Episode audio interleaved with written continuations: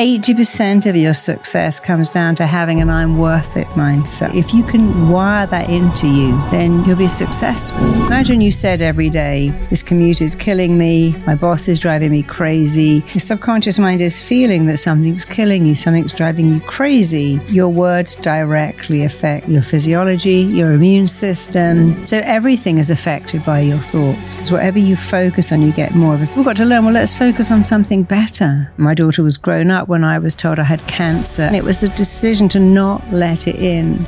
And of course, when I got run over, same thing happened. My doctor said you won't be able to walk for six months, but that was so boring for me. So when he said six months, in my head, I decided to hear six weeks. Your job is to think better thoughts so your brilliant mind and body can start to make them real.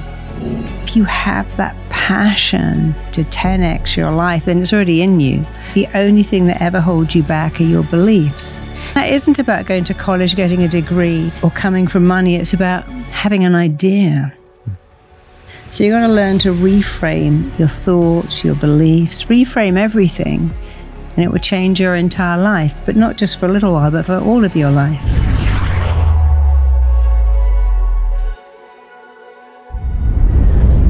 Hello, beautiful beings, and welcome back to the Know Thyself podcast, where every single week we get the honor and privilege to sit down with a brilliant mind to learn more about the true nature of self and the world around us at deeper and deeper levels. My guest today is one of the world's leading hypnotherapists. She is a best selling author of multiple books, and she works with some of the most prestigious individuals on the planet. She's the founder of the I Am Enough movement, and a rapid transformational therapy or the RTT method. And she trains thousands of therapists around the world every single year. Marisa Peer, thank you for being here. Thank you for having me. I'm honored and Yeah. flattered. Yeah, my pleasure. Uh, really looking forward to diving into uh, so much of your brilliant work and how you share with the world is I feel you're doing such important work. And where I want to start today is the power of the subconscious mind, because most people are familiar with our conscious waking mind. We can choose, I like this, I don't like that. We can accept and reject, but the subconscious mind cannot reject. It always has to accept. As you say, it's always on record. And so, why does that become a powerful realization when we want to become conscious creators and choose the path of life we're in? Because as we discern what we do and don't expose ourselves to, um, we can then choose the effects and the ripples that that subconscious mind, you know, carries throughout our whole mm-hmm. life. So, yeah, how important do you feel like it is to guard our subconscious mind and choose what we expose it to? Well, the subconscious mind is a feeling mind. It's not really the thinking mind. It's designed to feel. So if you say, Oh God, I feel so nervous, then you're going to feel nervous. If you say, I feel so excited, you're going to feel excited. So the great thing is that you can guide the subconscious. You should really be the CEO of your own subconscious mind. And of course, how it works is the subconscious mind is the feeling mind. So we have thoughts, feelings, behaviors. They go in that order. First, you think a thought, then you feel a feeling, then you act in a certain way. Many schools of thought are busy trying to change your behaviors or indeed your actions, but you always need to go back and just change your thoughts. They always come first. So if you think, I'm terrified of flying, you can change that to, wow, it's the one time in my life I get to do sit down, do nothing, read a book, someone brings me dinner, don't even have to answer my phone.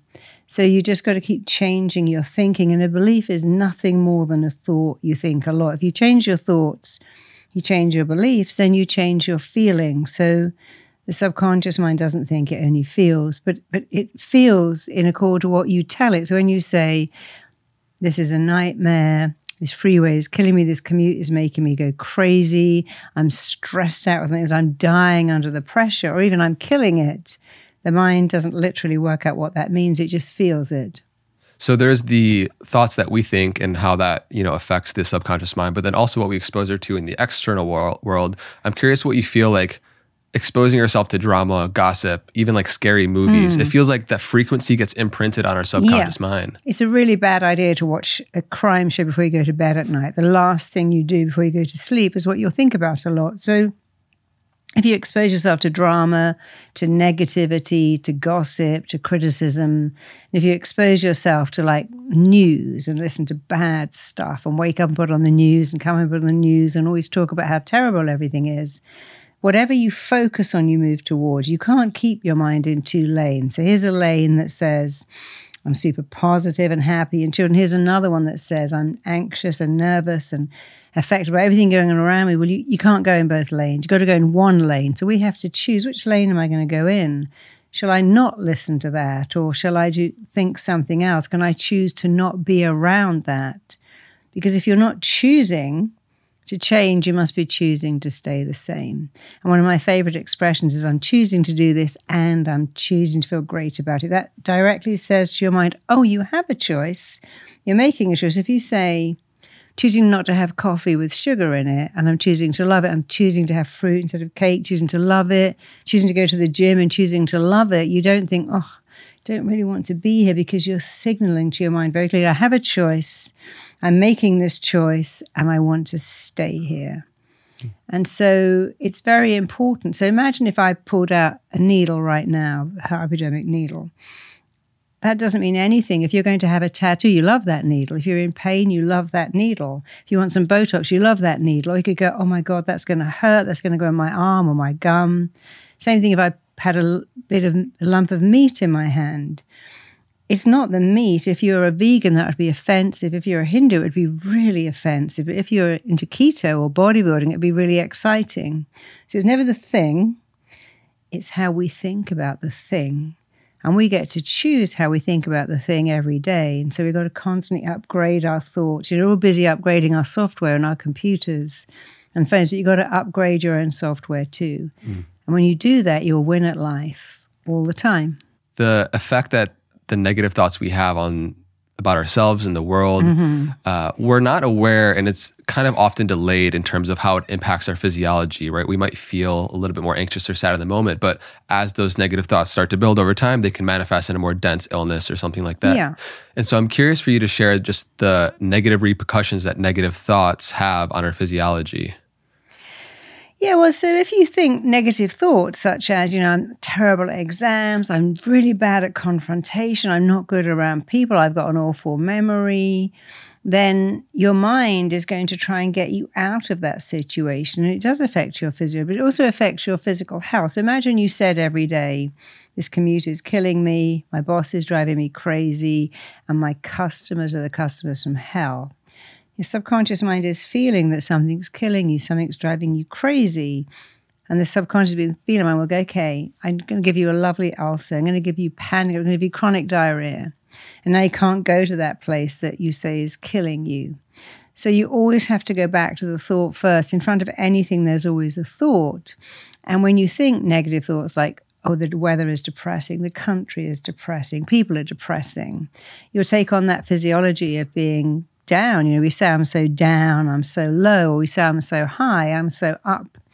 So your words directly affect your physiology, your immune system, your gut, your metabolic rate, your skin. Everything is affected by it because your skin is nothing more than the largest gland, organ in your body.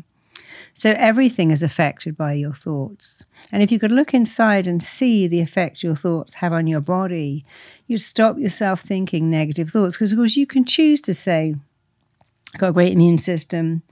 I've got a terrible immune system. I've got a sensitive stomach. I've got great digestion. We all, we're all free to choose. But if you could see what the negative thoughts did to your body, because it is not free to choose, well, you can choose to say anything your body has zero choice but to act on the words you say. And if you could see the damage that does, you would stop very quickly doing that. I'll give you an example. I worked with a doctor who said, You know, I say every day, this is doing my head in. This is doing my head in very English. And I got a brain tumor, and I knew, I knew it with that language. I was someone who had chronic gut problems, and his expression was, I'm losing my shit, and I lost my shit last week, and I'm going to lose my shit again tomorrow. I said, Stop saying that. It's such a horrible thing to say. By the way, you know, clearly it's not true. You'd be wearing black Levi's and not khaki pants. So it's obviously not real. But when you keep saying that, like Americans say this word killing it, oh, I'm killing it, I'm going to kill it, you're killing it here. We should really something, what does that actually mean? Do I really want to be killing it? Probably not. So the simplest thing is to look at the words and just take out. Like, this is driving me insane. It's a challenge. This is making me go nuts. It's just a temporary situation. It's very easy to minimize the, the powerful stuff and maximize the good stuff. Mm. So those negative thoughts are so subtle and insidious and they are so familiar to us. I'm curious how what so is your process of rewiring that patterning then just every time you catch yourself to bring awareness to it or is there a deeper way to be able to switch that pattern of negative thinking? Well, there's a few things. First, you use hypnosis and go back to how, where, when, why you learn to be negative. No one is born negative. No baby says, "Oh, I don't have any hair, I've got any teeth, I've got these triple knees here." Babies are born full of tremendous self belief. So the first thing is where did you get that negative language from? Because once you understand it, you have the power to change it. You can also just say, hey, I know my friends have pointed out, I'm always saying this one thing. Like my little girl who said, Mummy, how does Philippa get up the wall? And I'm like, well, I don't know, darling. She, but she said she's going to go up the wall if we get crayons in the carpet. And of course, children don't understand what up the wall is. And so I remember my friend saying that to me, you know, that her kid was driving her insane. I'm like, this kid that you wanted so badly is not driving you insane. Your words are making you insane. So it does take just a little while to pay attention. We, we tend to use the same language all the time, the same 12 to 15 words to describe something. And if you hang around someone who doesn't, you think, oh, I'm going to use your language. I notice that you say, this is a challenge, this is a situation, this is a thing, this is an opportunity, rather than, oh my God, this is hell. You know, I was on a plane a couple of years ago and this woman came back to her seat and actually screamed so loud and went, oh my God, disaster. Stewardess, well, what is it? She said, my movie didn't pause when I went to the toilet. It's like, well, is that really a disaster? Is that really something to scream about? Isn't that just mildly inconvenient? Because when you say to the brain, disaster, hell, nightmare, you have to react as if you're in a nightmare, in a disaster, in hell. And we talk about hell being the line in the store on Christmas Eve. Well, hell is actually having no money to go to the store, having no one to buy food for. We don't hell is the freeway drive to work. Actually, hell is having no job and no car and no money for gas to go to work. So, one of the best things I find is to sit down and think, hey, you know what I keep calling hell and a nightmare? Is that someone's fantasy dream come true? Their kid keeps them up all night. Their partner leaves their pants on the floor. Would someone go, I'd love that problem. I'd, in fact, I'd give anything for that problem. And what you would you have given 10 years ago to have that problem? Your partner's annoying, your kids gets peanut butter on the kitchen counter, the mortgage has gone up. Because often what we call hell is someone else's fantasy. And when you start to think about that, it really reminds you to stop using negative words for just everyday stuff like traffic, lines in the bank, mm. the fact that everything's going up in price, the fact that um, people are aggressive. You, you, have to sort of change that and realize that. See, one of the rules of the mind is whatever you focus on, you get more of. If you have someone stick a needle in your arm and you look at it and think it hurts, if you look at your phone or even cough as the needle goes in, you won't even notice it. So whatever you focus on, A, you move towards, and B, you get more of. So we've got to learn, well, let's focus on something better. Yeah, it feels like we're just so lazy with our language at times. And yeah. even if it's in this sarcastic tone and perhaps a jovial spirit where we mm. have these terms, it's like the mind is still picking up on those words. Yes, if you say, I'm ancient, I'm falling apart, or I'm rubbish, or I'm the size of a house, or I'm eating like a pig and I'm a train wreck, the subconscious mind has no sense of humor. All it has is an ability to think your thoughts. So you think your thoughts, that's your job. But your mind's job is to make those thoughts real. So if you thought about something very sad now, your eyes might fill up with tears, even if you're at home. Think about something deeply embarrassing, you might go bright red. Think of food and your stomach will rumble. And for guys, if you think about sex, your, your body gives you a very physical reaction. Every thought you think creates a physical reaction and an emotional response. And so if you think about what you think about a drug, will have more of an effect on you than what's in that drug. The placebo effect is the most powerful proof of what we think our body makes real. But so if our body's job is to make our thoughts real, then we must have a job too. And our job is to think better thoughts all the time. Mm. And of course, it starts being what you do, but very quickly becomes who you are. Your job is to think better thoughts so your brilliant mind and body can start to make them real. Mm. You spoke to how oftentimes these negative thoughts or patterns kind of originate from deeper childhood things, right? And these beliefs that are formed that limit us. Yeah. Um, and so, you also I've heard you share this expression about our repressed emotions, mm. which are mm. deeper seated. That when a feeling not expressed in tears will mm. make other organs weep. Yeah, I love that. And so, can you share more about how these repressed emotions can then manifest in physical illness? Yeah. So I was in Mexico last week, and I noticed, you know, every time someone serves it, say thank you, they go nada, don't mention it. And what they're saying is, don't praise me, don't thank me. And even that, don't mention it, was nothing. So weird that we allow it. So when I someone serves me and I go, thank, that was great. I want them to say, thanks so much. I really enjoyed making that for you. I'm so glad you liked. I don't want someone to say, don't mention it, because I want to mention it because I know that the fastest way to grow someone's self esteem is by praise. So, first we have this cultural thing don't mention it. You say to someone, hey, I love that talk you gave. Oh, it was terrible. Didn't you notice? I, I, I speaking too quickly. I forgot the best bit. I went a bit red. I don't know. I thought you were great. So we have this cultural thing of denying praise, minimizing. Don't mention it. It was nothing. You ask someone to give the you shouldn't have done that. I, I, I don't really deserve it. So we're very good at minimizing it. And then secondly, we we really don't understand the long-term effects of doing that because the fastest way to grow your self-esteem, bar nothing, is by praise. You know, self-esteem, if I say I hold you in the highest esteem, that's what I think of you. But self-esteem, what I think of me. And so we're not taught, and we should be taught hey, let's all grow our self esteem today. Let's all believe in ourselves. Let's be confident. I, I think I put RTT now into about at least 2,000 schools and counting. And all the schools that use it say, wow, these children do better academically because they feel better emotionally. Bullying doesn't exist. They're, they're competitive in a good way, but they're also very supportive of each other. And so we know that schools like Steiner and Mozart already do that, don't have this awful thing about kids picking on each other. So we know it works, but we have to go back to where did we learn to be so down on ourselves. And we learned it from our culture. We learned it from teachers. You know, don't show off. Who's? Don't draw attention to yourself. Don't be big headed. We learned that from our parents.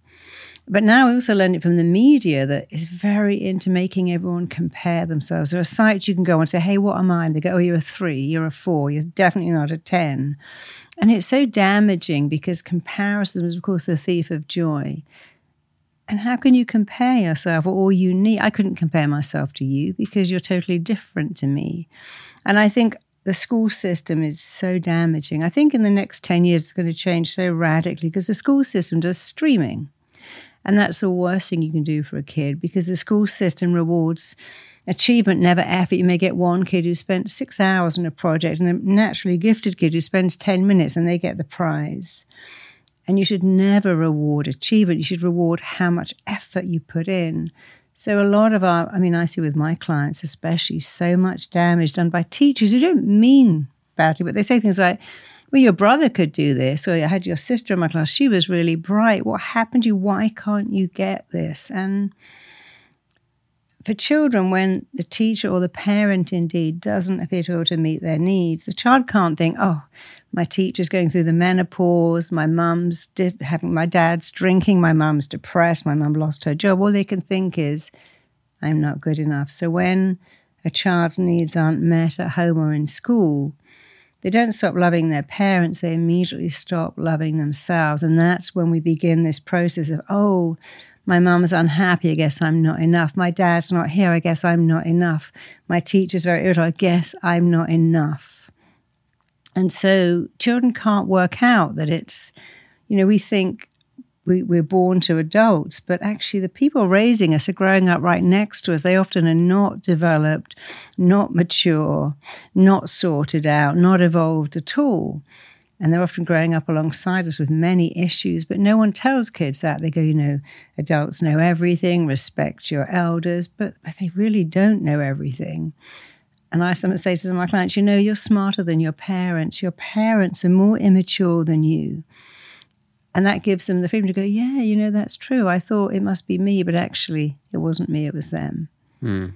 So then that like after a decade or two of those repressed emotions continually building on top of each other, people might have, you know, a, a serious physical illness that Mm-hmm. manifests. oh yeah, huge. and I know a lot of your work is like kind of getting to the root of it, which is Mm. really in the subconscious mind of these deep seated kind of stories that we hold about ourselves that manifest into the actions that we take and then therefore the illness that Yeah. people have.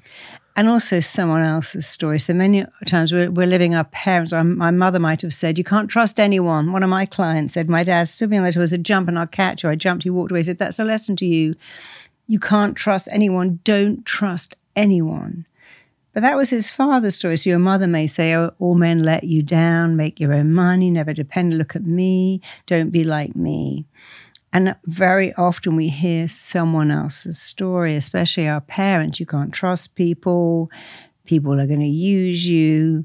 You're never going to be anything unless you work for yourself. And we make someone else's story our story. Like people say, my mum said you couldn't even trust your own shadow. But that's one of our biggest challenges. Someone else's story is not your story. Your story is your story to edit, update, rewrite, and change. You might go, you know, I was the fifth girl, I should have been a boy.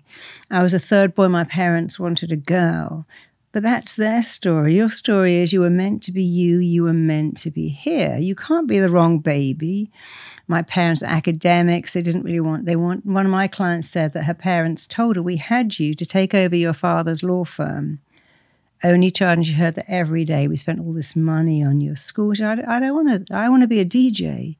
And she ended up getting chronic migraines so bad because she didn't want to take over this law firm. Why should she? And eventually, her father, instead of saying, My daughter's going to take over the firm, began to say, She couldn't even be a waitress. She, she gets these chronic migraines, you see, and she could never go to court and do what I do. And so, when you say to the mind, mm, I don't want to do that, but I don't know how to get out of it, the mind will come up with fascinating illnesses. You know, I met someone who had hypersensitivity to light and would burn all over her body. She couldn't even go out in daylight. But when we talked about it, she said, You know, when I was a kid, I was so badly bullied. And I said to my mum, Can I stay home? She didn't be ridiculous. I, I can't stay home. I hate my job. Of course, you can't stay home. You've got to go to school bullying got worse and she asked again, Mum, can I stay home? And she said, No, you have to go to school. There's no choice. And I said, What did you think? She said, Well, I just thought a thought. I wish I could stay home every day and never go out of the house. But that's not a thought. That is a direct instruction to the mind. Hey, mind, find a way. I can stay home and never leave the house. And then she developed this hypersensitivity to light. She could never go out. And when she went back and looked at that and started to go, but that isn't me anymore. I don't live with my mum. I have a job I love. I mean, she was a coach. She only worked at home on a screen, but she realized that she made a choice as a tiny child when she lived in a world of feeling and not logic, because before the age of five, there is no logic, just feeling. I mean, she was older than that when she said, I just want to stay home. But this is the genie and your wishes it's come on. When you say things like, I don't want to get bullied, I don't want to fail that exam, I, I don't want to go to school and have no friends, the mind thinks, let me act on that. How about a lovely um, stomach upset? How about a chronic bout of diarrhea? How about an autoimmune disease? And they can't go to school and you can't get bullied, which is why you've got to be very careful what you ask for, because the mind, which is a feeling one, will go ahead and find that for you. Yeah, there, I think there's that saying the mind is a powerful servant, but a horrible master. Yeah. So these lies that we hold, the stories that are passed mm. down to us, it's upon us. We have the ability to rewrite that narrative and heal the Yeah. bloodline so we don't pass it on to the next Yeah. generation. So I'm curious what you think about, of course, telling yourself an empowering lie is better than mm-hmm. telling yourself a disempowering lie. Sure. What about stepping beyond the need to tell yourself any story about life? Mm. Uh, what thoughts do you have about that? Well, you should tell yourself a story about life. You should because you know you've got a blank slate and you've got to form a story. So you could say, you know, people are good people. They're going to help me if I go here and I get lost. I can say to someone, "Hey, could you direct me? Could you help me? Could you show me where to go?" Or you could tell yourself a story. I'll ask for nothing. And what you're going to get? Well, nothing. But I also won't be disappointed because I never ask. And so you have to form some kind of story. You, you have to form some kind of template. You have to start off as a little kid thinking life is good and I'm a great person. I have a gift and I've got that gift to share it with the world. And when I grow up, I'm going to find love. I'll give you a simple example. I worked with this stunning client, and it was really shocking that she'd never found love in her life. And she said, No, I never get on a second. I don't know what's happening, but I can't find love. And it was something so simple. Her father used to say to every day, you're, you're so, I love you so much, and you'll never, ever, ever find anyone that will ever love you like I do. That wasn't a fleeting thought. That was repeated every day. Come in and say, I love you. You'll never find anyone to love you like me. Nobody could ever love you like me. And that went in at some level. And she formed a belief I'll never find love the way my dad loves me. No man is ever going to love me like he loves me, which is a silly belief and a very unhealthy belief. And so, what you should say to your child is, I love you mm. so much because you're lovable, and all your life you're going to find love. You're going to love you like I love you because you're a lovable person. So, there's one belief I love you because you're lovable and you're going to find love. But here's another one I love you because you're good, because you're smart, because you're pretty. What the kid hears is, oh, and if I wasn't, you wouldn't. So I better be really smart. I better really always look good. I better always be good.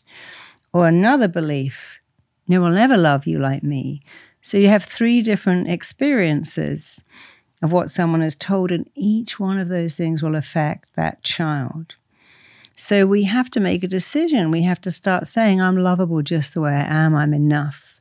You know, many, I work with so many people who have this belief you've got to earn love, buy love, work for love, run after love. You've got to be good to have love. And, and if I have love, I'll be happy and I'm going to work for it. And that isn't true. You're lovable right now, just the way you are. And you won't be happy when you become lovable because you're already lovable. So it, it's like a, a loop, isn't it? I, I've got to find something out there, but I'm not sure I deserve it. And I'm going to chase it while believing I'll never get it. And that's one of the biggest things wrong with people. They have this belief I want something. It's not available. I'm going to go after it anyway. I want love. My dad left when I was two. I want health, but I've got the depressive gene. I want to be healthy, but I've got the fat gene. And so it's almost like running with a big um, elastic band tied around. You can't go forwards unless you look at your beliefs. We all have beliefs that aren't ours. All you have to do is question your belief because when you question a belief, you already don't believe it. When your kids start to go, Mummy, how do the reindeer get down the chimney? How does Father Christmas get all around the world in one day? How does the Easter Bunny get into the house? You think, mm, you see, they question it. And often we tell, so don't ask me, don't question. Some religions tell you don't question anything. Just believe what I tell you. But the minute you question a belief, you doubt it. And so that's how to get better. Question your beliefs. Who told me that?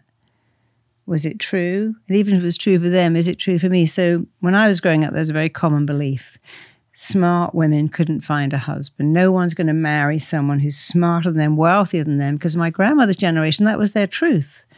You married a man and you stayed at home and looked after him. And so if you were a smart, ambitious woman, you probably would be on your own. But that isn't true. Now hasn't been true for years. But we still have this, we still pick up these beliefs. You're finished when you're 40. You haven't even started when you're 40 your fertility falls off a cliff when you're 30, it actually falls off a cliff when you're 47, not 32. You know, you can get pregnant right up until your late 40s, but if you listen to the doctors, you never believe that. Hmm. And that, you know, here's a belief that's so nonsensical. You have to go to college to become successful. But there's so many people now who never went to college. I have a friend of mine, and she's put computer screens all over Nigeria. They're wired into concrete, and these kids come from villages and they educate themselves on a computer. And some of them have created amazing things. Who would have thought you could make money by shaping eyebrows or making a ringtone or making that drink? What was that drink called that became a big. Was it Pride or Prime? Prime, yeah. Prime, you know, and that isn't about going to college, getting a degree, or coming from money. It's about having an idea and then having the confidence to monetize that idea. So, confidence can take you further than a really high education. Self belief can make you wealthier than a degree. But it's only now that we're beginning to be taught that and understand that that's true. Mm. Yeah, I loved everything you just shared. Funny you brought up Prime because Logan Paul, who's one of the founders of it, is actually one of my good friends. I lived with him for a couple years. We traveled, shot a lot of things. Mm. One of the like things that I really learned from him is that you know sometimes as you're speaking to, we can get what we want, but we will always attract what we believe we're worthy of. Of course, we will. Yeah. 80% of your success comes down to having an I'm worth it mindset. I'm worth it, I deserve it, and I'm going to go out and get it. If you can wire that into you, then you'll be successful. So the I am enough movement is a big is a big thing mm. that you kind of initiated Huge. and speaks to um, what so many people deep down feel like because of whatever narrative they were they got through their family or mm. whatever they just don't feel and so many of us at times just don't mm. feel like we're enough we're not worthy of whatever we may truly desire in life so how did that movement come about you know i've been a therapist my entire adult life, and I realized very quickly that nearly all my clients, their issues would come back to not being enough. I worked with alcoholics, drug addicts, people who are addicted to shopping or even shoplifting. And of course, if you peel away what's going on, it's I need more because I'm not enough. I need more praise, more food, more cake, more drink, more drugs, more followers because I'm not enough. So that was interesting. Then, of course, I see a lot of very successful people who'd say the same thing. You know, I, I've got this Oscar, I got this award, I got this pay rise, I got this business, but I still think I'm not enough. And so I realized that if I'm not enough is the common denominator of our issues, then surely flipping it and saying I am enough would change it. So I put the I'm enough into schools. I wear these I'm enough bracelets. I'm showing people there's so many ways you can put I'm enough into your life. You can bake it into cookies, print it on your toast, write it on a blackboard, but you have to say it, state it, affirm it, embody it. Because again, if you wake up and think I'm not enough, let we would go back to that ladder. If I think a thought I'm not enough, then every feeling I feel is negative. I feel sad, disempowered, frustrated, angry, pissed off, defeated. So I thought a thought, I'm feeling feelings that match the thought or negative. And then then I'm going to act a certain way, which is often no way. I'm not going to take risks. I'm not going to ask someone out. I'm not going to ask for a promotion. And I'm justifying it because, well, of course, I can't do that because I'm not enough. So this thought, feeling, behavior comes back to the thought, of course, I didn't go for that. Of course, I didn't ask for that job. I didn't ask for that. I didn't ask that person out. I didn't ever try to get my book published because I'm not enough. But if you just flip that to I am enough, just take out the not, I am enough and every feeling you feel is different. You feel brave, courageous, reassured, confident, self assured. And the actions you take are going to take a risk here. I'm going to ask that person out, ask for that promotion, ask for that pay rise, create my own business, find some joint venture people because I'm enough. So it's a loop thought, feeling, behavior, thought. And so I realized if I could just get all of my clients to say, I am enough, if I'm not enough, and to question, well, why do you think you're not enough? No babies going, I'm not enough. I haven't got nice clothes on here. I'm I'm sleeping in a box and not a crib. In fact, babies like to be with their parents. They don't care about anything except being close to you. So no baby's born with that belief. Therefore, it must have been acquired. And anything you acquire, you can let go of it. Hmm.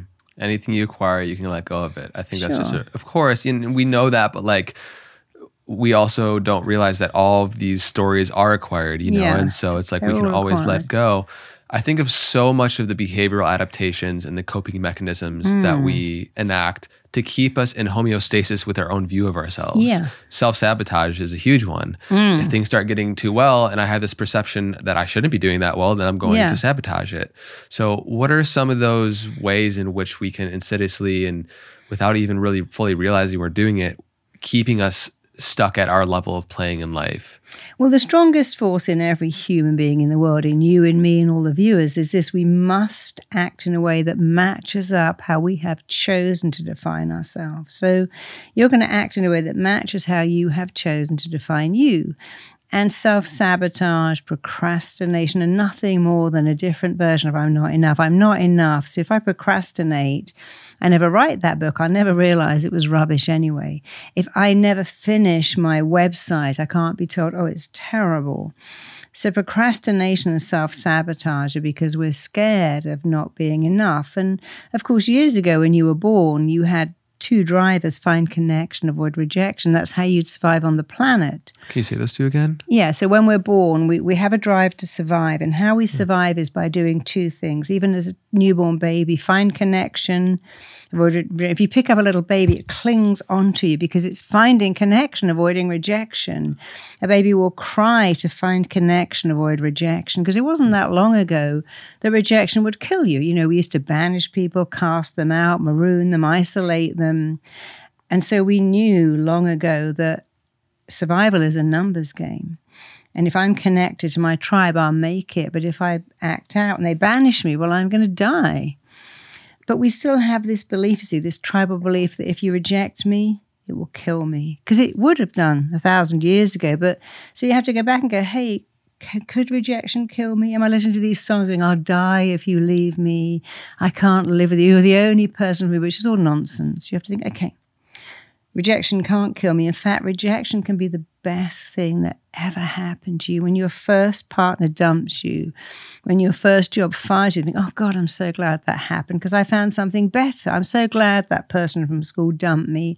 I'm so glad I got fired from that job because it propelled me to something more. But you have to first understand the only person who has the power to reject you is you. Someone can say, You're not right for me, I don't love you anymore. But actually, when you look back, you'll think, God, they did me a favor. So the first thing is to understand that we don't die of rejection and that we have to come to terms with the fact that we have the power to not feel rejected. Just because someone says, Oh, I hate, people say to me, oh, I don't like your book. I go, Well, that's okay. I like it. Most people like. There's always someone who's, you know, if you write a book, it's on Amazon, you read the reviews, you'll get someone saying, I hate that, I hate that person, I hate their accent, I hate the way they look. But I have a choice here. Shall I let that in? Shall I let that ruin my day? I go, well, they're allowed to have an opinion. I don't like everyone's book either. And you have to not take it personally. So I think when you can look back and go, look, I'm not going to die from rejection. I don't need everyone to like me. I need to like me. I need to believe in me. Then you get away from this fear because all of our fears come down to one thing. You could reject me and that would kill me. If you changed, you could reject me and it'll make me stronger. Look at Eminem. You know, he wanted to be a rapper. He was a blonde guy with blue eyes and he was laughed off the stage again and again and it made him angry. But he had a belief you can't reject me. I'm going to put all of that rejection into anger and be a better rapper. And then he became, Dr. Dre found him and he became amazing. But he had to understand that that audience can boo him and be horrible to him, but they can't reject him unless he agrees with them. So if I said to you, Well, I don't like you, I don't like anyone with green hair, you would never let that in because it's so clearly untrue. You think, well, I don't have green hair. But if I said I don't like you because you're boring or you have no substance or you're not interesting, you might let that in. But why would you do that? It's just an opinion. So we have to really learn to be good at saying, this is not about me. This is an angry person, a hurt person, a sad person, a critical person. You know, one of my clients who was a critic and had spent ages writing very witty criticisms, like someone wrote a book and he said, This book shouldn't be put down lightly and it should be thrown as far away from the unfortunate reader as possible. He was very scathing. But then he wrote his own book and it was slated. And he said, You know, I never realized what I was doing when I wrote my own book and it was slated. I realized what I'd done, thinking it was funny to review books and say this book is original, but the original part isn't funny and the funny part isn't original. Then you realize that you're hurting people. And of course, hurt people hurt people. Benevolent people are quite kind of go, well, it was parts of it were nice. And I can see you tried really hard. And a, and a supportive editor will say, this is good, but you know, we're going to not going to use that, but you can do better. And they understand how to nurture you just like a supportive teacher. But we live in a world where there's so much criticism. And just as praise builds you up, criticism withers you. But self criticism is far worse. You see, if I was horrible to you, go, well, that Marisa Peer's had a bad day. She was really mean. She was quite off. Probably had a bad day you could work it out. That person who cut me in line on the motorway, maybe their kid was sick, maybe they were rushing to get home. They probably weren't doing it deliberately. But when you criticize yourself, there's no agenda. You can't say, I'm having a bad day. So you got to be really aware that the fastest way to build yourself up is to uppraise and minimize criticism. Minimize, you know, being down on yourself. Don't do that. Constructive criticism is fine. Like, you know, I could get there earlier. I could make more of an effort. I could spend 10 minutes every day planning my day, being more organized. But the criticism of I'm an idiot, I've got rocks or brains, everything I do falls apart. We've got to really stop doing that culturally and globally because it it's so diminishing. It is and gives other people permission to kind of go to that level and that frequency as well. Sure. I feel what we're kind of speaking to here is like these emotional triggers when we feel triggered by what somebody says or does. It only kind of really can trigger us to the degree in which we believe it to be true Yeah. about ourselves, anyways, Yeah. right? And so if somebody comes up to me and says that you're the most unkind, narcissistic, bigot, Yeah. like I, I see that more as a reflection of who they are. and of course, you don't want to be so self um, aggrandizing that you can't like listen to what other people are saying and reflect on whether Yeah. it's true.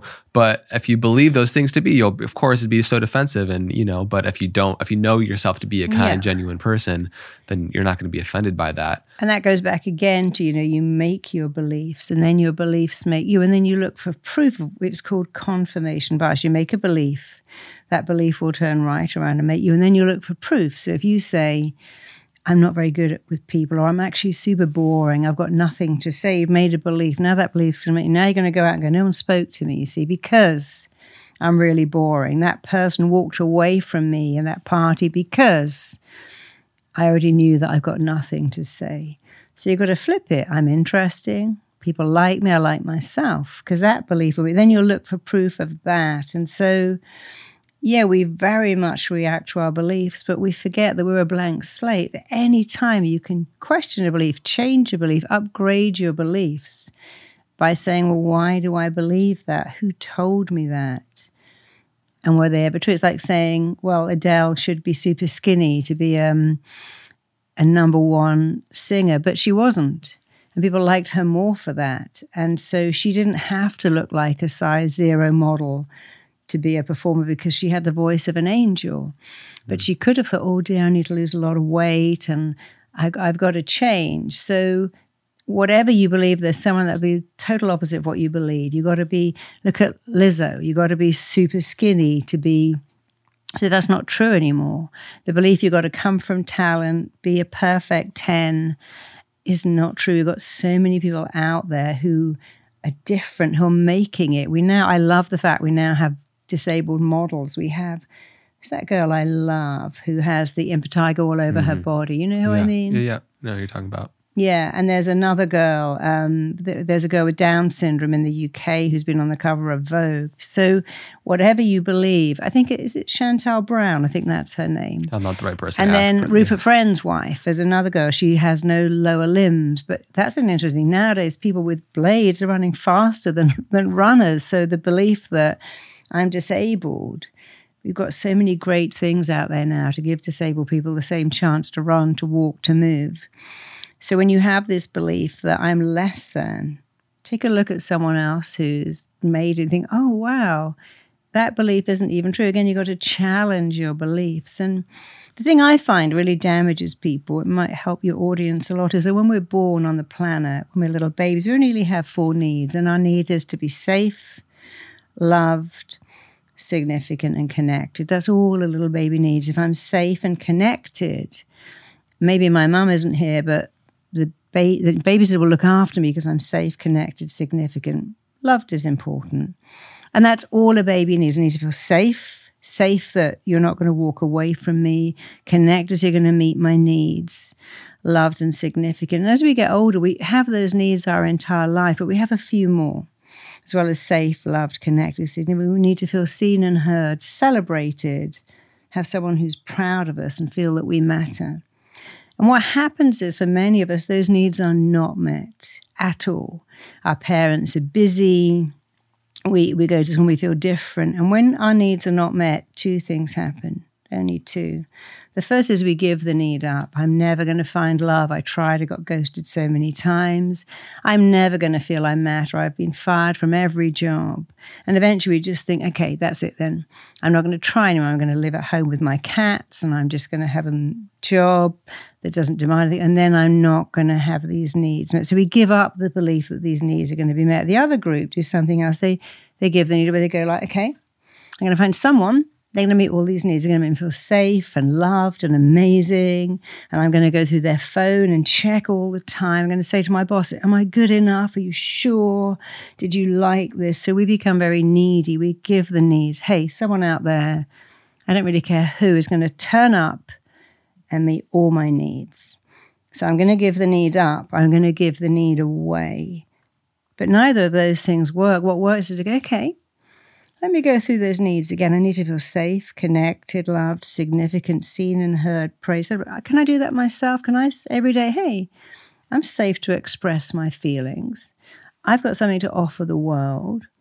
I'm lovable just the way I am. Because when you start to meet those needs yourself, just by sitting and saying, I do matter, I am lovable, I am significant, of course, I can celebrate myself, I can be seen and heard. I can believe I've got something to offer the world. When you do that, it's the opposite of needy. And we can all do it, no matter how weird it seems. Just go through those needs and keep saying, I am doing a stellar job of meeting those needs. I'm doing a brilliant job, an amazing job. And then instead of turning up in the world as needy, you turn up in the world as self assured because confidence is very reassuring. It's also very sexy. So you got to think, okay, it isn't anyone else's job to meet my needs. It's my job. It's no one else's job to make you happy. It's your job. Someone else's job to make you feel amazing. It's your job. And that's good because you can do that job better than anyone else. One of those needs that really stuck out, is, uh, especially within the masculine, but within all of humanity, runs that the the need to be significant. Yeah. And that especially in the personal development world and industry, there is this constant mm. harping on self improvement. And you're speaking to a deeper level of transformation in your life that comes through sure. self acceptance. Mm. And so that's, a, I feel like, a really interesting thing to, once you find profound self acceptance in your yeah. reality, then your life will actually improve so much. Yeah, because you think the opposite of significant is insignificant. I felt so insignificant. Mm. I was made to feel that I just didn't matter. And the truth is, of course, you matter. You're here. Mm. Even if your parents didn't want you, somebody wanted you to be here. And here you are, and the someone that wanted you to be here gave you talents and skills of your own. So when you feel insignificant, you can do some work and going, hey, just every day, if you just did this one thing, if every day you woke up and said, I matter, I'm significant, I'm lovable, and I'm enough.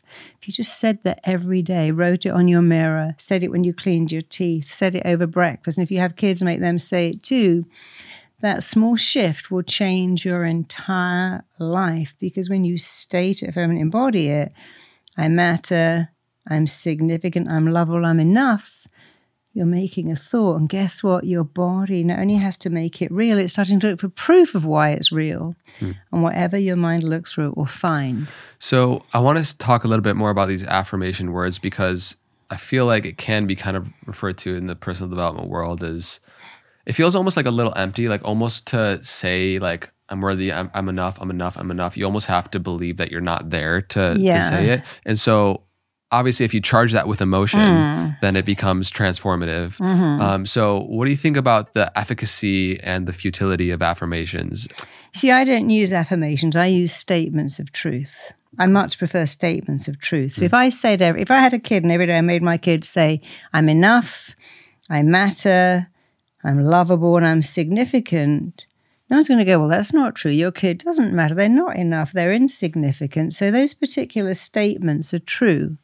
And you can argue against them. You can also argue for them. And so an affirmation, affirmations are great, but there's an affirmation here every day and everyone getting better and better at what? Having tension headaches. It's so ambiguous. It's so fluffy. It's every day in every way. I'm getting better and better you can get better and better at shoplifting if you want to. So you want to be very aware that when you present something to the mind, if it doesn't make sense, it becomes senseless. You could say every day I'm getting attention again for what? Explosive gas. You you got to be very clear. So the statement of truth is every day I feel lovable. And I find people who notice I am loved. Every day I'm enough and everyone else is enough, but every day I'm just saying I am enough. Because how could you argue against that? It's true. So statements of truth are rather different because you can't really argue against them. So let's say we said the statement of truth, I'm lovable. You can say, but you're not really. Because look, you know, you're a bit heavy, you haven't got any hair, you got acne, but actually go, but so what? I'm still lovable with all of the with missing hair, missing limbs. I'm still lovable. So statements of truth are different to affirmations because they're harder to argue against. You might say, well, yeah, I'm saying I matter, but I don't really matter. But you can matter to yourself and you can matter to someone.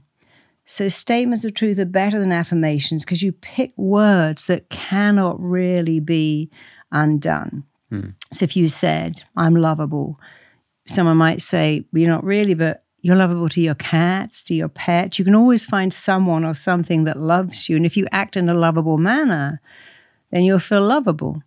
Yeah, it feels like it's not just the words, but the place it's coming from, yeah, the, the state of consciousness. Yeah, the place it's coming from, yeah.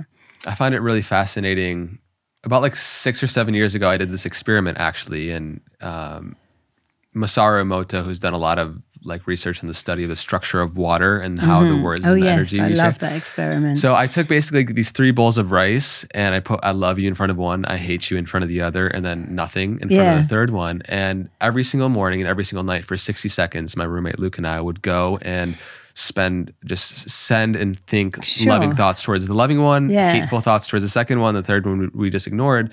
After four days, and I'll put up images if I can mm. find them on the mm. screen if you're watching on YouTube and Spotify. But the I love you one was perfectly fine, almost just like yeah. we said. It was just rice and water.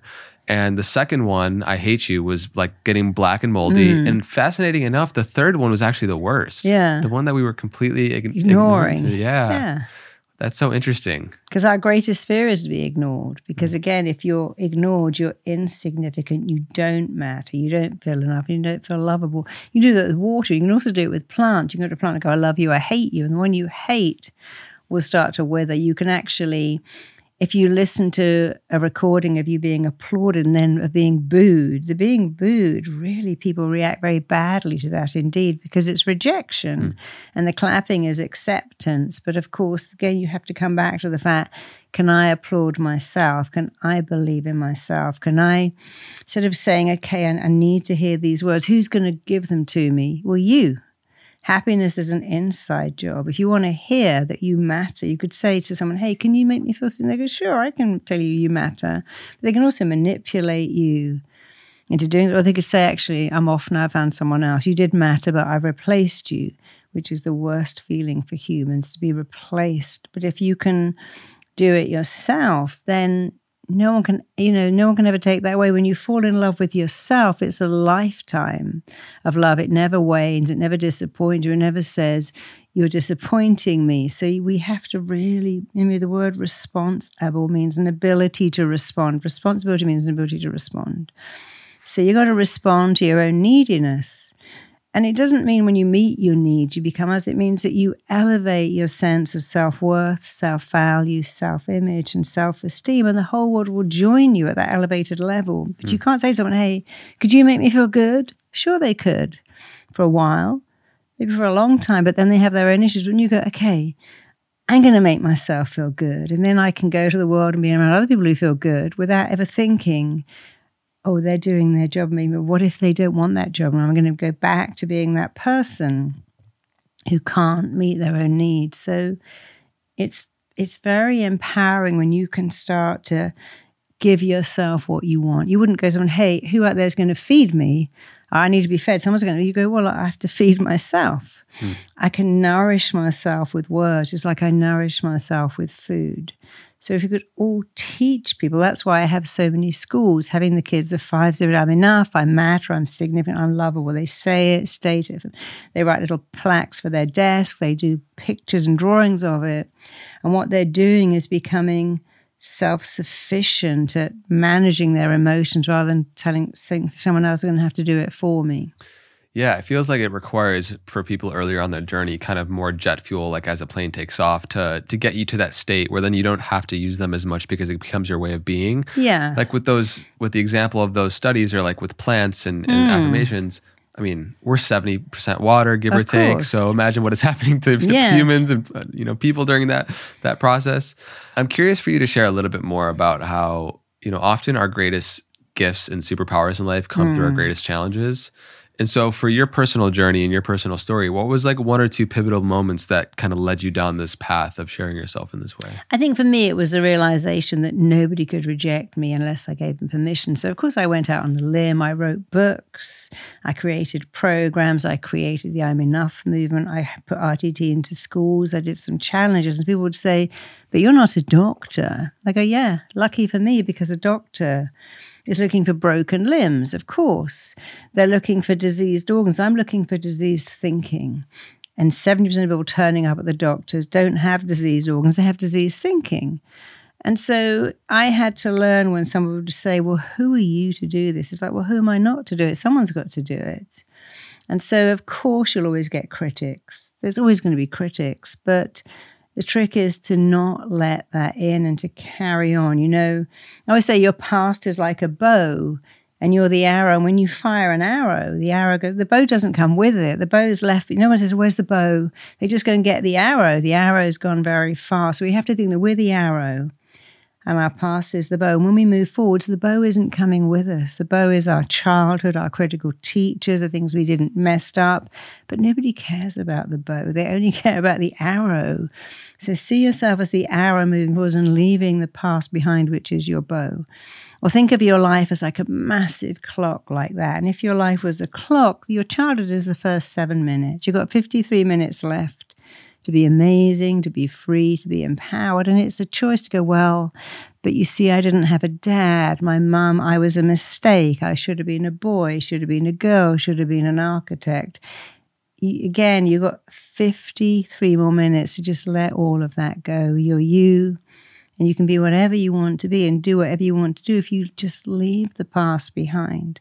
We have all these crazy stories like your school days are the best days of your life, but they're not. You don't get to choose what to eat, what to wear, what to study, or it's all downhill once you go, but it isn't. It's amazing. So if you tell yourself, school days are the best days, I'm going to say, oh God, my school days were awful. I was bullied.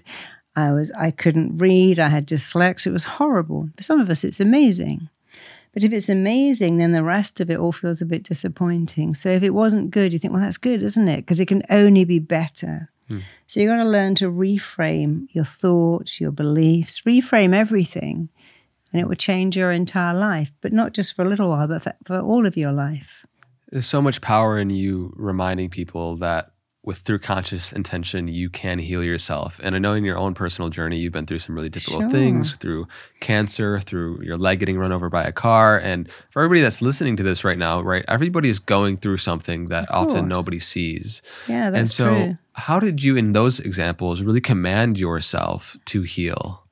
Well, my, the first thing that happened to me when I was about 25, I was told I could never have children. I was told you'll never be able to conceive a child, never carry a child to full term. And even if you could do that, you'd have a child that was handicapped.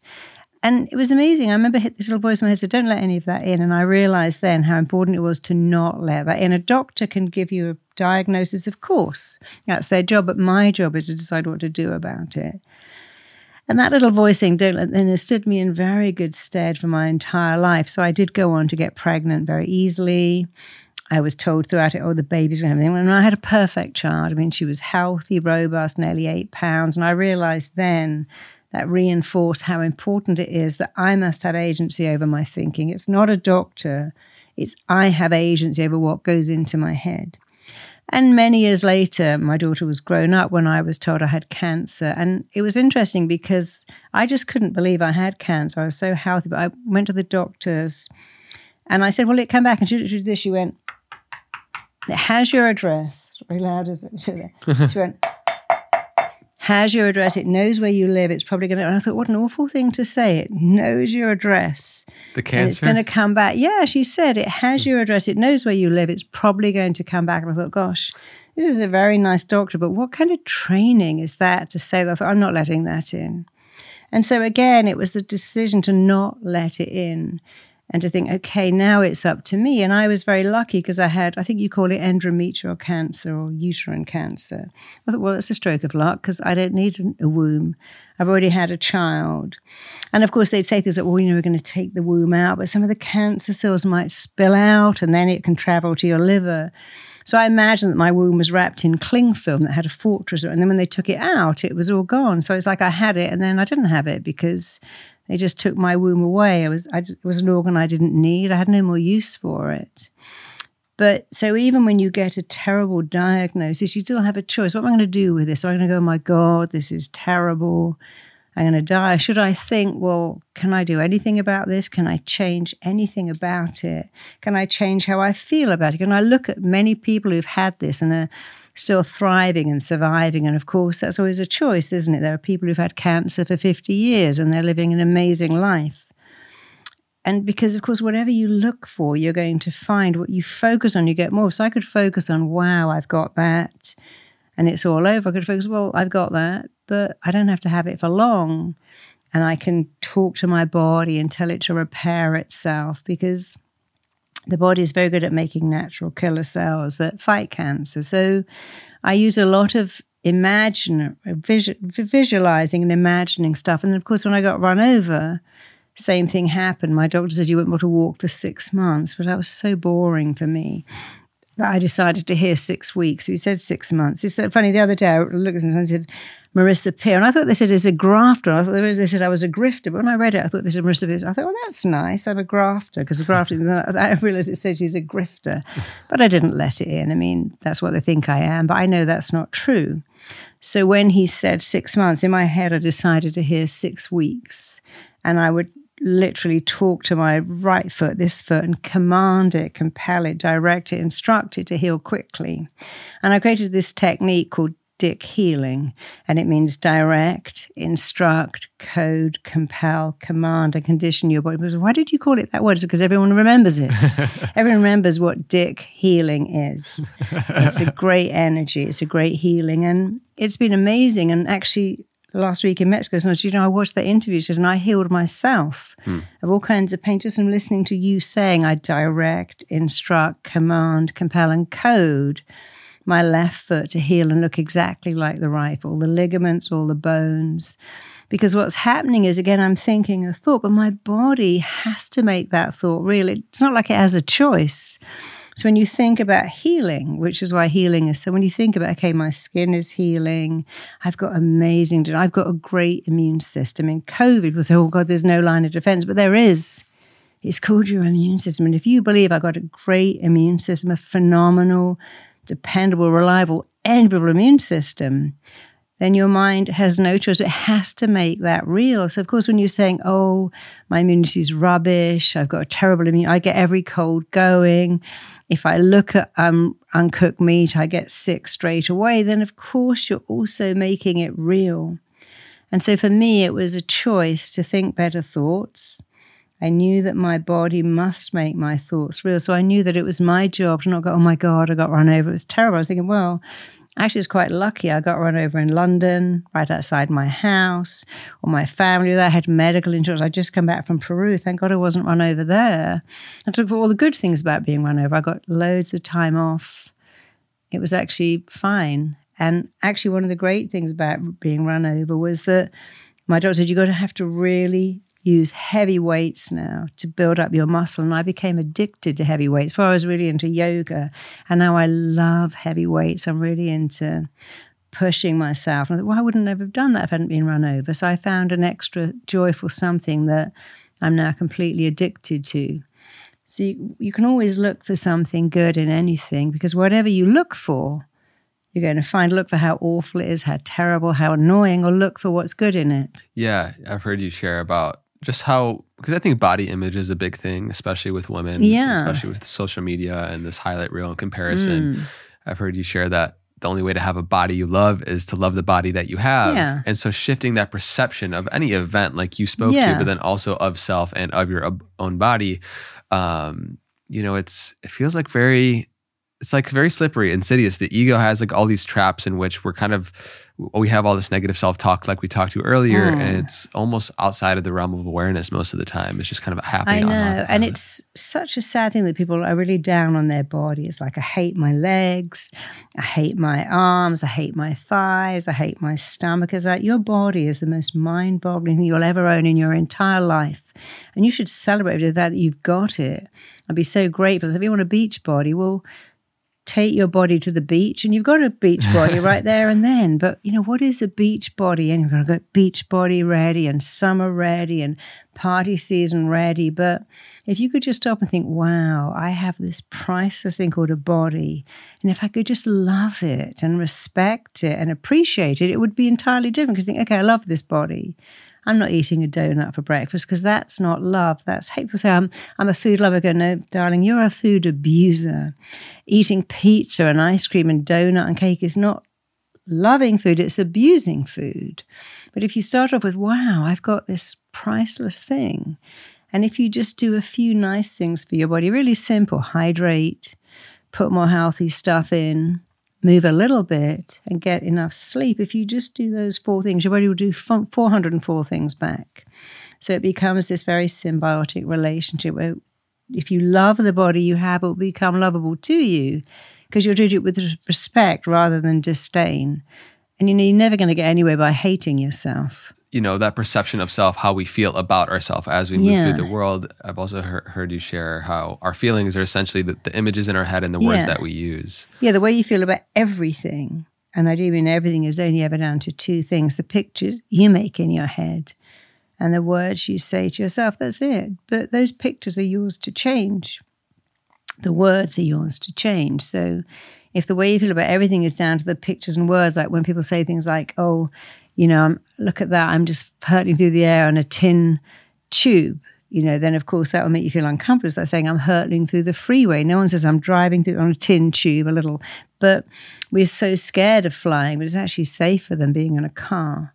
But again, it's the pictures we make. We, I'm, I'm going to fail the I'm going to fall apart. I'm going to go bright red. I'm going to lose my shit. We create these terrible pictures and words to really just describe something so simple like being in the line in the store buying groceries, being on the freeway going to work, going on a date with someone new. We, we talk ourselves out of it, and we all have a brilliant brain. When you have a brilliant brain, which everyone has, you got to talk. You can talk yourself into or out of anything.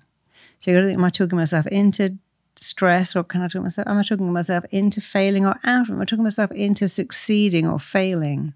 Because it comes right back to the pictures you're making and the words you're forming, which are yours to change and upgrade all the time. Mm. If we're always attracting, you know, what we feel we're, we're, worthy of, and oftentimes what we desire is kind of unfamiliar to us, right? It's, we haven't yet yeah. experienced it if what we desire is continually in that space of the unknown, mm-hmm. you know, why do we continually cling to what is familiar and how do you help people step beyond mm. just what is known? That's such a good question. You know, what was familiar kept you alive. If you have a two year old kid, imagine you live out on the prairie with a two year old and they only eat what they know. So when they go out on their own and they see bushes of berries, they only eat what they know and the familiar kept you alive. If you lived in a fort, you wouldn't go, I'm so bored with building So I'm gonna, I want to go meet those Native Americans over there because that wouldn't be safe. So what was safe was what was familiar and known and comfortable. So we stay in our comfort zone. And of course, if you see a tour, they go, I don't want that because I like pink yogurt in that white bowl with that blue spoon. And the minute you try to give them orange or the yellow, they don't want it but that's only because it's unfamiliar. But that's what kept you alive, the same old, same old. So now it is actually a very vexing fact for most doctors and therapists that the brain is hardwired to only want what it knows. It's hardwired to avoid unfamiliar, to move back to familiar. But even though that's the truth, here's another truth. You can make anything you like familiar. After all, if you put a silicone on your finger and shove it in your eye, how unfamiliar is that? I mean, I tried lenses. I put them in my, my, my mind, literally went, WTF, what is that? Get it out of my eye. And my eye was watering, but eventually I could put that in without a mirror.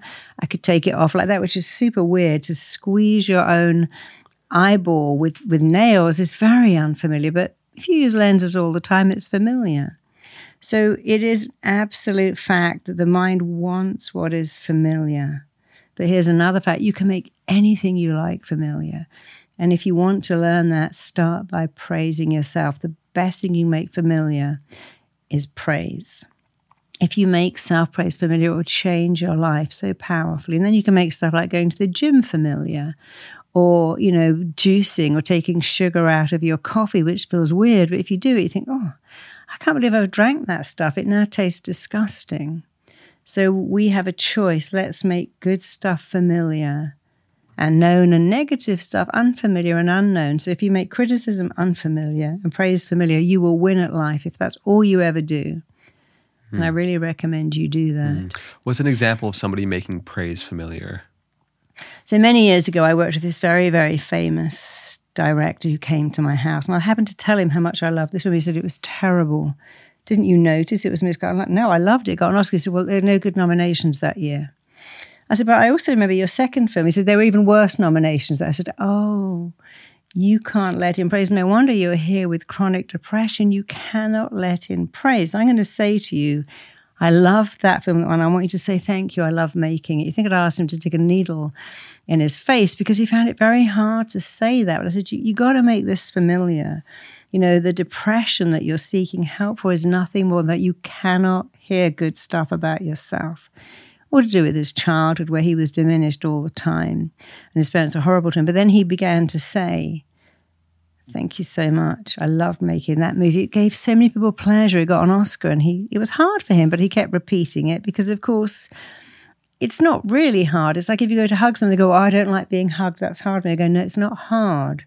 It's unfamiliar. I was teaching actually, and one of the girls I was working with, she had an awful, awful life. And at the end, I said, everyone's going to come up and hug you. She goes, oh, no, no, that's very hard for me. I said, no, it's not. It's unfamiliar. Mm. And at the end, she said, Marisa, why isn't the cameraman hugging me? And what about the sound man too? I said, yeah, get in line. You see how quickly you made that familiar? And so it's not hard. And if you can say it's unfamiliar, being praised is unfamiliar, being hugged is being loved is unfamiliar, being noticed is unfamiliar, but I can make it familiar. You can make anything familiar, anything. If you lifted weights or had tattoos, if you shove a needle in, you know, I um, when I had cancer, I had to inject myself in the stomach every day, and I hated that. But after a few weeks, I could just do it while I was watching TV because because it was every day. It became familiar. Hmm. And in the end, it didn't even bother me. I was sitting at the airport once, just whacking myself in the stomach before I got on a plane. People were looking at me. I was like, oh, yes, I should do that secretly. They're going, why are you doing that? So, oh, it's a blood thinning thing. It's nothing really, because it was nothing. But you can make you see, people who work out, people who run, people who juice, they just make it familiar. People who study, people who say, I never watched TV and was studying. People who learn a language. If, if I went to Spain and never spoke to an English person, watched Spanish TV, within months that would be familiar. I'd start to understand it because it's not hard. It's a question of make good stuff familiar. And while you're making, because make being down on yourself, criticizing yourself, make that unfamiliar. That's really the, the easiest way to change your entire life. Make drinking water when you wake up familiar, do a few lunges while the kettle's boiling, do a few crunches, put some green stuff into your diet. It, it, it's all you have to do. Hmm. It's, we, we, we think change is so hard, but actually, you get to change twice every single day of your life. The first is to change a thought, and then that will change a behavior. What instead of saying, What have I forgotten? Say, What have I remembered? Start to think about good stuff. Hmm. So change isn't hard. Change is actually easy, and you're changing every day anyway. And we just fear change because we haven't realized that if you can change, the di- if you can control the direction of change, if you don't fit, people say to me, "Well, how do you feel about getting older? It's better than the alternative, don't you think? I mean, isn't that a good thing? You're getting old, but what's the alternative? Dying young." So, you know, there's a great saying: when you change, I think Wayne Dyer was Wayne Dyer. So when you change the way you look at things, the things you look at change. So think about getting older. What does that mean? And isn't it better than the alternative? Think about being with someone as opposed to being alone. Think people say, "Oh, my kids are leaving home, and now I'm feeling terrible." But you've done a great job. If they were handicapped, they'd never leave home. Haven't you done a great job? They're leaving home. They're going to college. They're, you, you've done your job. Because I've got empty nest. And I said, no, you haven't. You've got inability to adapt syndrome. There's no such thing as empty nest. There are people with handicapped kids. They would love to have an empty nest. They would be elated if their kid was going out, having sex, getting married, traveling the world, but their kid's never going to get out of the bed. So again, when you think, oh, I can't cope with my kid leaving home, think, is there somebody who say, I'll take that?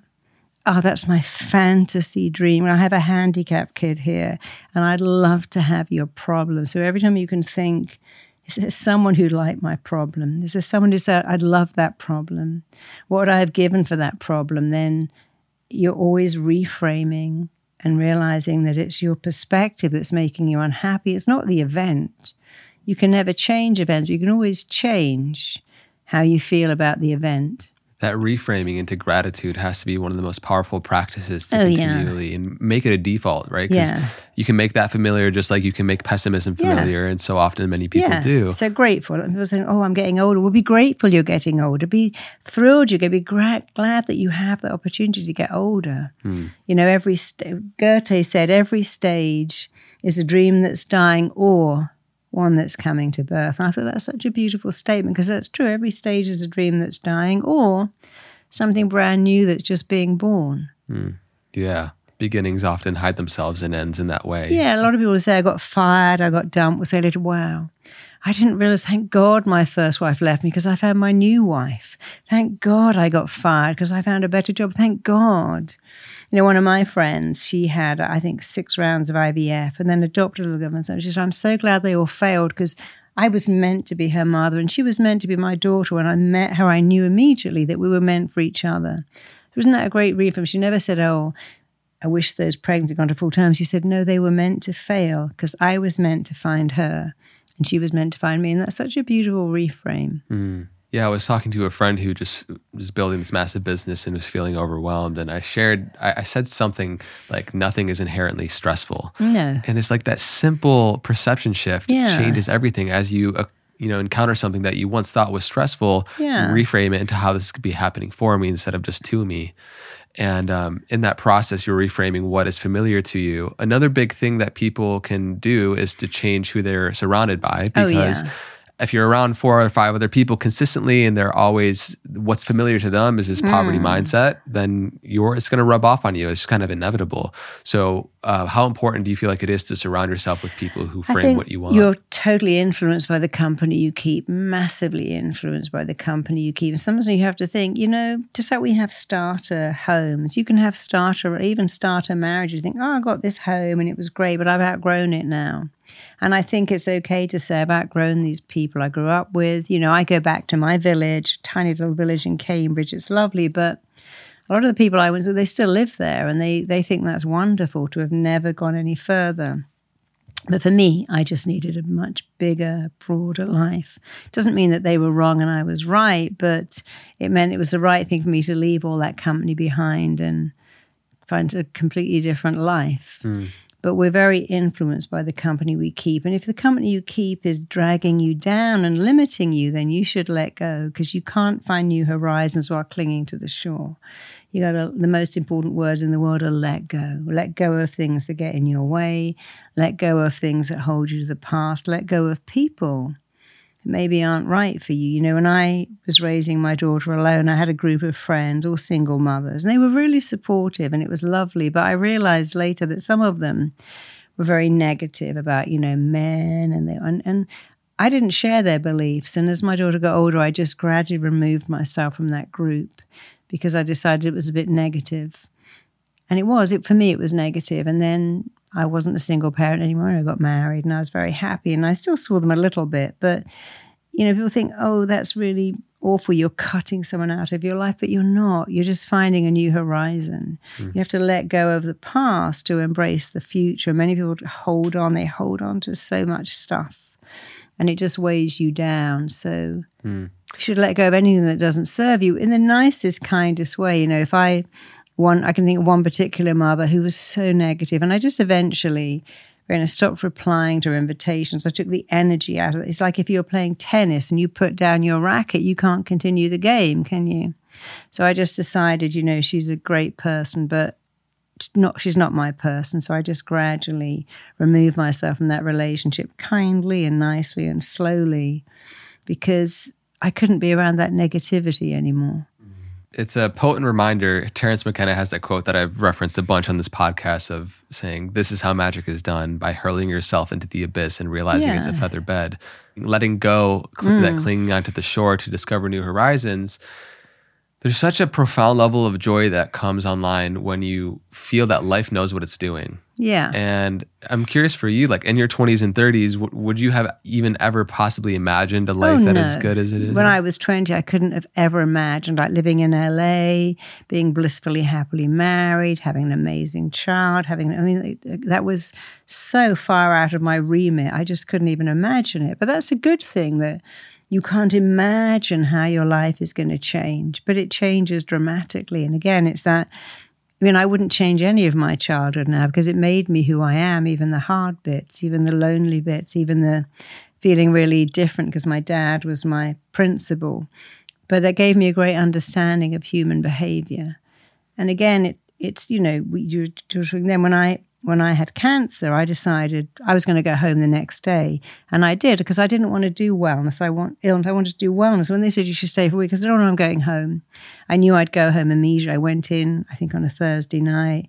I went home on a Friday morning, and I said, "Oh, this is good. In my home, I'm doing wellness, not illness." And they keep saying, "You know, do you want pain meds?" I said, "No, because I'm not in pain. I'm in discomfort." Totally different. And that's a reframe. If I'm in pain, I need lots of it. If I'm discomfort, I just need to get super comfortable on my couch, watch a great movie, have my friends over.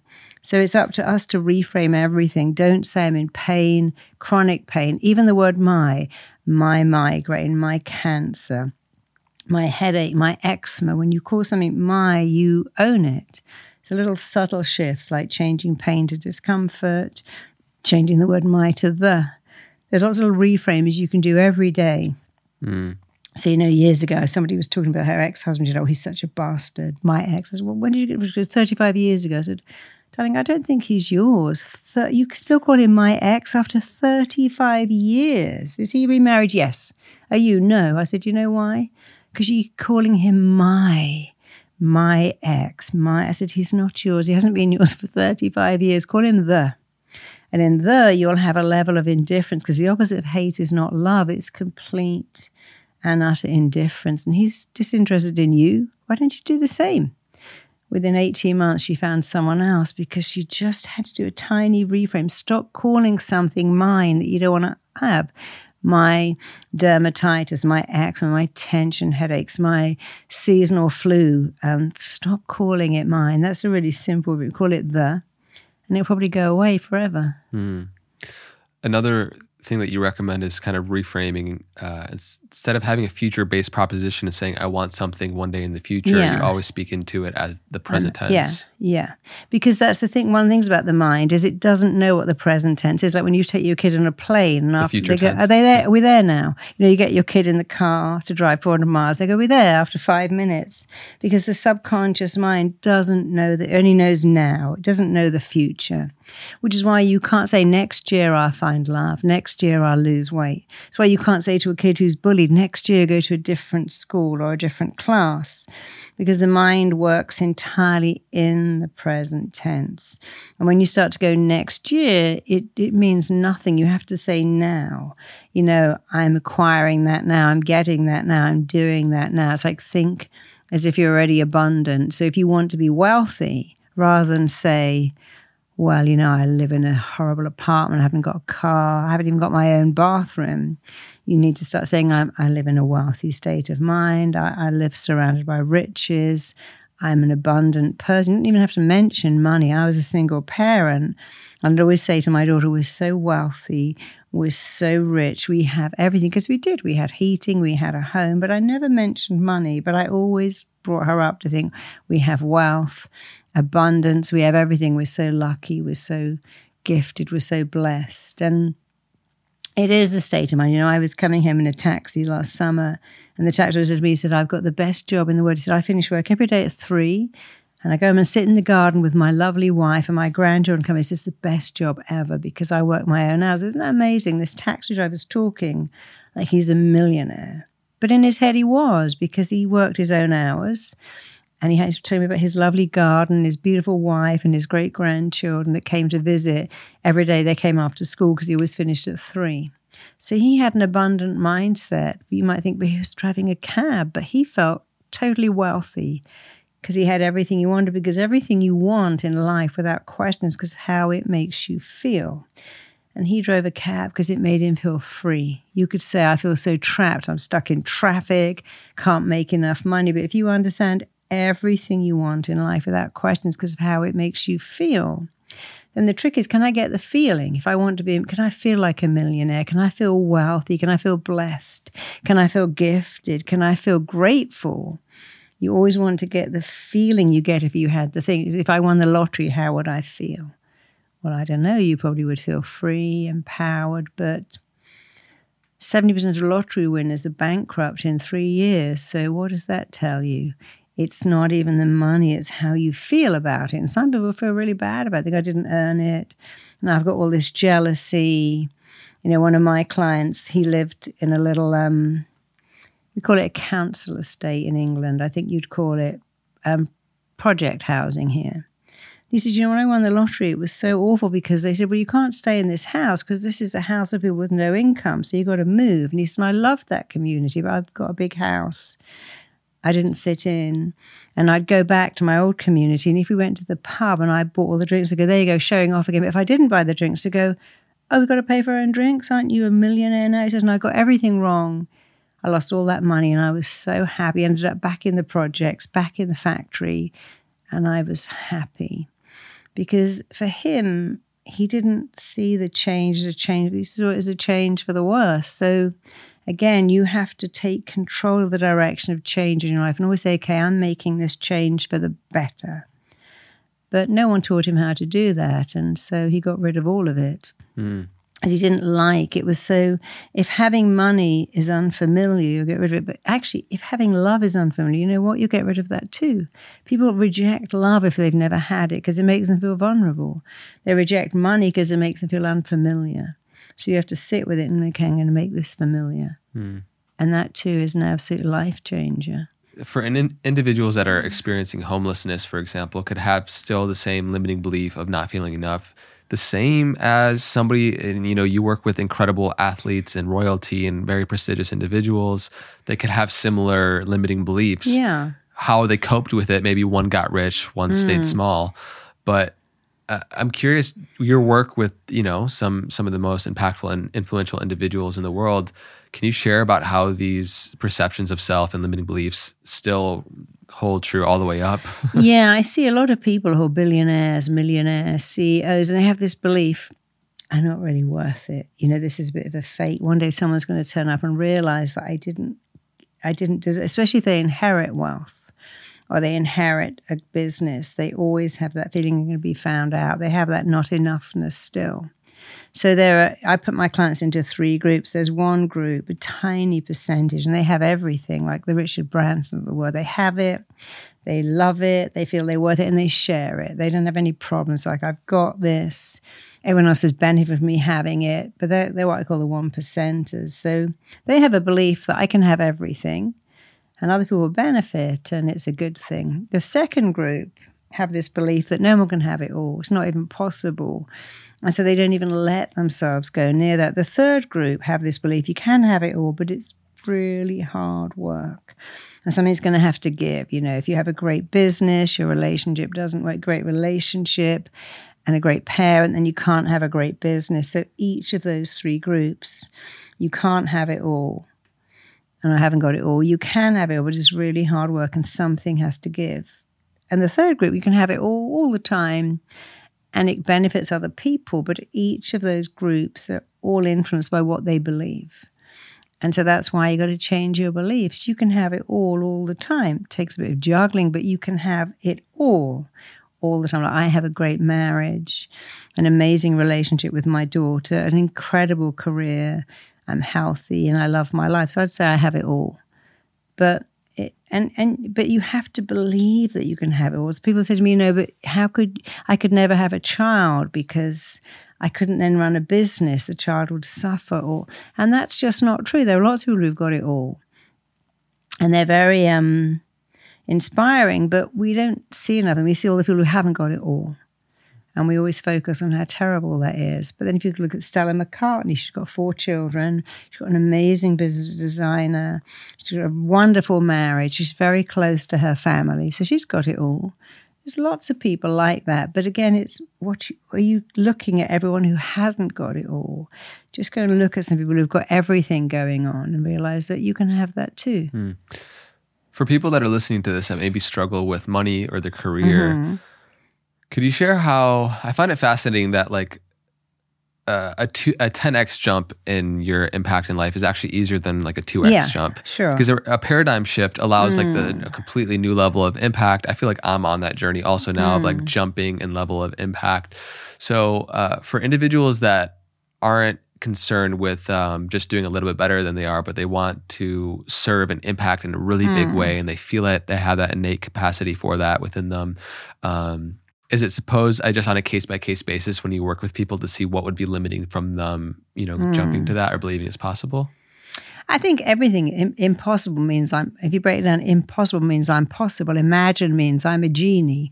Cure comes from the word curious. So, you know, words are very interesting. But if you have that passion to 10x your life, then it's already in you.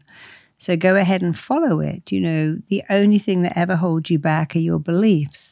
And human beings are not fragile. We have these people we're fragile, easily broken. We're not. Human beings are resilient and strong and tough. And they have a massive bounce back. You think of our ancestors, what they went through with no sanitation, having 10 kids? So we've got a great life. We're so lucky. So I think you have to first of all think of yourself as a big rubber ball. If you believe you can bounce back, because people who make it, it isn't they haven't had adversity. They've heard no, they've been rejected, they've been fired, they've been, but they bounce back. And that's the big thing. If you can bounce back, then you'll do great. So if you have that passion to 10x your life and be a speaker, be a coach, write a book, create a program, then it's already in you. You've already got the desire in you. All you have to do is get it out of you. And what gets it out of you is confidence, self belief, determination, and working hard. And I think a lot of people have forgotten that. They think they just have to manifest, just sit and go om, and it will all fall down from the sky. But actually, you have to do three things to manifest. The first is really spend a lot of time saying, I'm worth it, I deserve it, because 80% of your success will be down to that mindset. The second step is to really look at what you want. Do you want to write a book? Do you want to write a program? Because whatever you require will require something of you. Mm. And so you've got to think about, well, what do I have to do? Like, what did Eminem have to? do? He had to go out and put himself. When um, Ed Sheeran wanted to be a singer, he was singing at bus stops and sleeping in a park. He was busking just to get that feeling of people have got to hear my music. He's now, I think, the wealthiest solo artist in the world. But he had to do that thing. First of all, really believe I'm worth it. I've got a song, I got a voice. I'm not going to die with my music inside me. I've got to get this out. And then he saw what he had to do, which was to busk, to sing outside train stations, tube stations, bus stations, until he built up the confidence to then go and get the contract. But if you do step one, I'm worth it, you have the courage to do step three, which is go out and get it. So believe you're worth it take a long, hard look at what you require. What does it require of you? And most people don't do the third step, which is go out and get it. Go out and put yourself out there, take some risk, you know, show people your work, your book, your painting, your art, your idea, your visions. But you can't do step three if you haven't done step one or step two. And it's all about self belief, you know.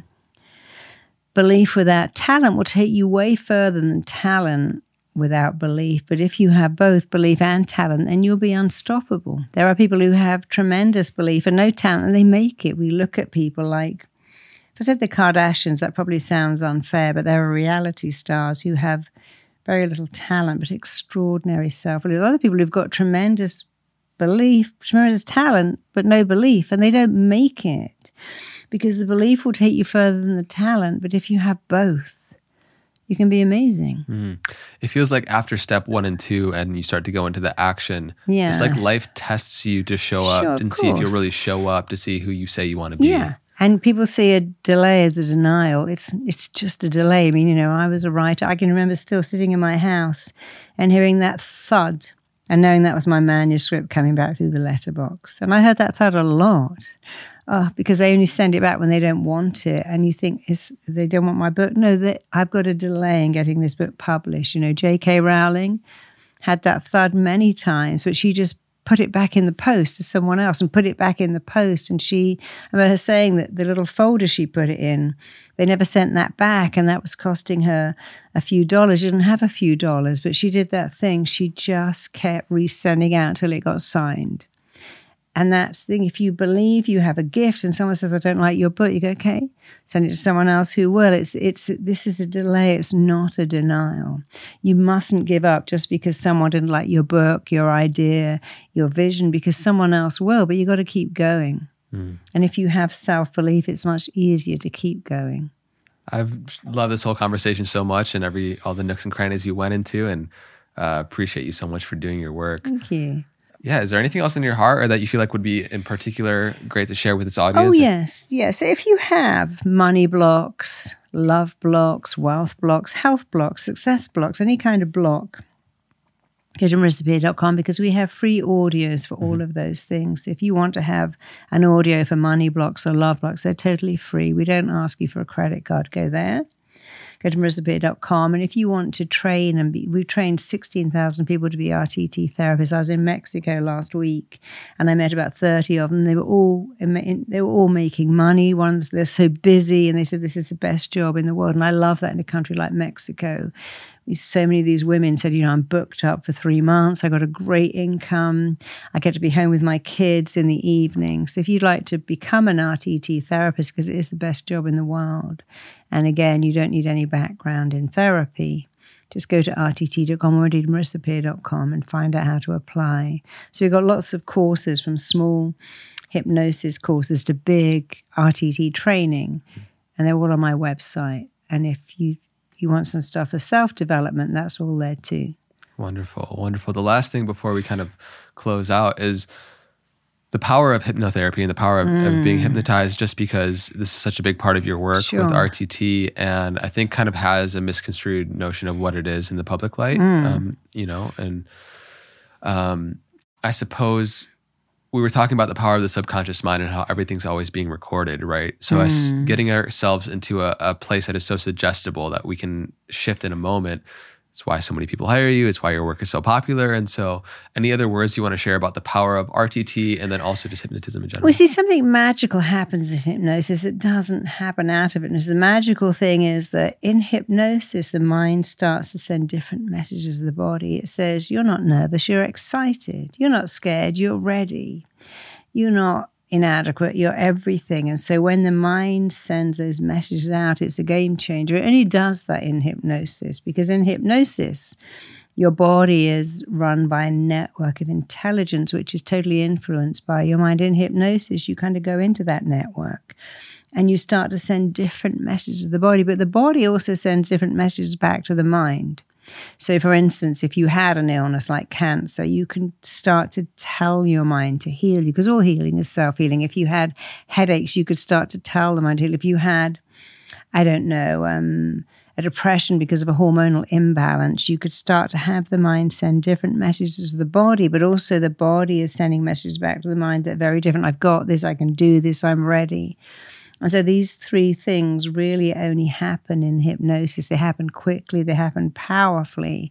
So someone in hypnosis who feels unworthy will start to feel worthy and lovable and significant very quickly. And because the mind learns by repetition, hypnosis is powerful at going in and having a look at our beliefs and then changing. And then if you have a recording of that, it will repeat it over and over again until this stops being what you do and it becomes who you are. And hypnosis is incredibly powerful.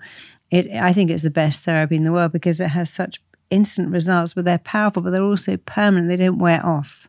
So you might say, I'm doing this tapping and it's great, and it is great, but you've got to keep doing it with hypnosis. It does it for you. It wires in something new, fires in something new that stays in you. And it stops doing what you do, it becomes who you are. Mm. So I, everything I have in life, and I have a lot, like my childhood that I could never have, my health, my marriage, everything I have is all because of hypnosis. Wow. So I'm very grateful for it. Mm, I'm excited to explore it more because I Yeah, haven't. it's amazing. I haven't had a whole lot of experience. And you know, it. every if you look at the Olympics now, all the athletes you see that are doing well, they all use hypnosis. I mean, I've I've hypnotized a lot of Olympic athletic teams and a lot of football teams, a lot of golfers, a lot of um, players at every level. But the good ones all use hypnosis. And there's a saying I heard that said very quickly athletes who don't hypnosis will never get into the Olympics anymore because the ones that do have such a powerful advantage over the ones that don't. Because it doesn't make you better, it makes you use your potential that most of us don't even know we have. also the last thing I wanted to riff on was just quickly the the power of the morning and at night when Mm-hmm. we rise and before we go to bed we're most adjustable and so do you recommend i mean your hypnosis is can be done any day right but Hmm. um, in particular when we have these statements of truth or things that Yeah. there's something particularly powerful about the beginning and end of the day Yeah, so when I wake up every day, I always say I love my life. I love my sheets. I love my room. I love the shower. I love the first cup of tea. I love the first cup of coffee. Because that gratitude in the morning of just loving, that I love this glass of water. I love hearing the ducks outside my house. If you can find something to love that's very simple, then everything becomes great because you're starting off with that gratitude. And then when you're in the shower and the water's coming down, it's a very meditative state. Is the time to start saying, I'm enough. I matter. What else you can do in the shower? Go, I love the smell of this hair conditioner. You might as well use that time. So if you can link an activity to something like whenever I'm in the shower, I say I'm enough. And when I'm cleaning my teeth, I think it. When I wait for the coffee to brew, I think it. So start your morning with gratitude. I love my life. And then when you're in the shower, start to say, I'm enough, I matter. And before you go to bed at night, again, think, hey, what was great about today? There's always going to be something. Just the fact that you're here and you're alive is great. And those three things will really move you to a different level of being one of those people so evolved, so sorted, and most of all, so happy. Because happiness is not a destination. There's no terminal going, oh, happiness is happiness is where you are. It's the journey, it's not the destination. And again, it's an inside job and it's a choice. Hmm. Thank you so much. You're so articulate, and I know you've been doing this for a while, but I'm just excited to to feel the response from the audience because there's a lot of really practical things that people can apply in their day to day life immediately. And so, just so grateful for everything that you. Thank shared you. today, and um, the ripples that the ripples of the ripples that your work has is just Mm. uh, unfathomable. So, thank you, and for everybody that's been tuning into this episode of the Know Thyself podcast. Uh, everywhere you can find Marisa's work and website and links and free meditations will be in the description below. Until next time, be well.